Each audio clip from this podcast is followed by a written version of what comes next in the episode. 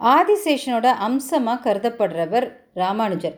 தன் வாழ்நாள் முழுசையும் ஸ்ரீமன் நாராயணனுக்கே அர்ப்பணித்தவர் அந்த நாளில் மலை மேலே இருக்கிற திருப்பதி கோயிலுக்கு வன விலங்குகள் மேலே உள்ள பயத்தினால போகிறவங்க ரொம்ப கம்மி. அதனால் ராமானுஜர் திருப்பதி மலையில் இருக்கிற வேங்கடவானுக்கு புஷ்ப கைங்கரியம் தீர்த்த கைங்கரியம் செய்ய யார் தயாராக இருக்காங்கன்னு கேட்டு ஒவ்வொருத்தரை ஒவ்வொரு திருப்பணிக்கு நியமிச்சிட்டு இருந்தார்.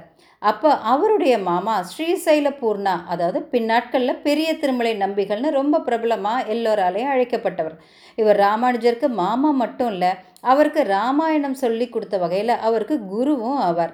ராமானுஜர் அவருடைய மாமா பெரிய திருமலை நம்பிகளை திருப்பதி பெருமாளுக்கு தீர்த்த கைங்கரியம் அதாவது பெருமாளோட திருமஞ்சனத்துக்கு தண்ணி சேகரித்து எடுத்துகிட்டு போகிற அந்த கைங்கரியத்தை பண்ண நியமித்தார் பெரிய திருமலை நம்பிகளும் திருப்பதி மலை மேலே கோயிலிருந்து ஏழு கிலோமீட்டர் தூரத்தில் இருக்கிற பாப்ப விநாச தீர்த்தத்துக்கு தினமும் கரடுமுரடான மலைப்பாதையில் நடந்து போய் தண்ணி எடுத்துட்டு வருவார்.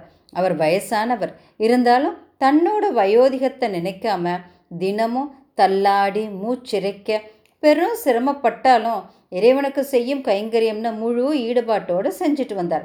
அவரோட பக்தியையும் சிரமத்தையும் இறைவன் பார்த்தார். அவருக்கு அனுகிரகம் செய்ய முடிவு பண்ணினார். ஒரு நாள் அவர் தள்ளாடியபடி மூச்சிறைக்க தண்ணி எடுத்துட்டு வந்தப்போ ஒரு சின்ன பையன் வேடன் மாதிரி கையில் அம்பும் வில்லும் வச்சுக்கிட்டு இவர்கிட்ட வந்து தாத்தா தாகமாக இருக்குது குடிக்க கொஞ்சம் தண்ணி தாங்கன்னு கேட்டார். திருமலை நம்பியோ இந்த பையனுக்கு தண்ணி கொடுத்துட்டா நாம் திரும்பி போய் தண்ணி எடுத்துட்டு கோயிலுக்கு போக நேரமாயிடும்னு மறுத்துட்டார். அந்த சின்ன பையன் விடலை. திரும்பியும் திரும்பி அவர் முன்னாடி போய் நின்று தண்ணி கேட்க இவர் பெருமாளோட திருமஞ்சனத்துக்கு நேரம் ஆயிடும்னு சொல்லிட்டு தொடர்ந்து நடந்து போயிட்டார். கொஞ்சம் தூரம் போன தான் தலையில் இருந்த கனம் குறையிறது உணர்ந்தார். திரும்பி பார்த்தார் பானையில் அம்பு போடப்பட்டிருந்தது. அது அந்த ஓட்ட வழியை தண்ணி வழியிறதையும் அதை அந்த பையன் பிடிச்சி குடிக்கிறதையும் பார்த்தார்.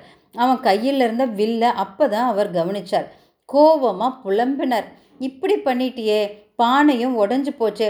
இனி நான் எப்போ வேற பானை எடுத்துட்டு வந்து திருப்பியும் பாப விநாசத்துக்கு வந்து தண்ணி எடுத்துட்டு போவேன். நான் போகிறதுக்குள்ளே பெருமாளுக்கு திருமஞ்சனத்துக்கு நேரம் ஆயிருமேன்னு புலம்பினார். உடனே அந்த பையன் புலம்பாதீங்க தாத்தா நான் உங்களுக்கு தண்ணி ஏற்பாடு பண்ணுறேன்னு சொல்லி ஆகாயத்தை நோக்கி அம்பு போட்டான். அங்கிருந்து தண்ணி அருவியாக கொட்டுச்சு. தாத்தா இதுவும் புண்ணிய தீர்த்தம் தான். ஆகாயத்துலேருந்து கங்கை கொட்டுது பாருங்கன்னு சொல்லி சிரிச்சான். ஓட்ட பானை இருந்த இடத்துல ஒரு புது பானையும் வந்துச்சு. அப்புறம் தான் திருமலை நம்பிகளுக்கு புரிஞ்சது வந்திருக்கிறது யாருன்னு? வேட்டுவ பையன் பெருமாளை அவருக்கு காட்சி கொடுத்தான். பெரிய திருமலை நம்பிகள் ஆசிர்வதிச்சு நீர் இனி இங்கேயே நீர் எடுத்து அபிஷேகம் செய்யலாம்னு சொல்லி மறைஞ்சார். பெருமாளே உரிமையோட தாத்தான்னு கூப்பிட்டதால அவருக்கு தாத்தாச்சாரியாருங்கிற பேரும் ஏற்பட்டது.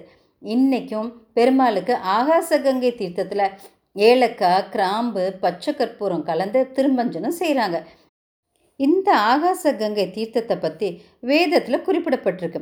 வெங்கடேச பெருமானோட தாமரை பாதங்கள்லேருந்து இந்த அருவி தண்ணி உருவாகிறதா நம்பப்படுது. இன்றைக்கும் திருமலை நம்பிகள் குடும்பத்தார் இந்த தீர்த்த கைங்கரியத்தை செஞ்சுட்டு வர்றாங்க. ஆகாச கங்கையில் நீராடுறது நம்ம பாவத்தை போக்கி புண்ணியத்தை தரும்.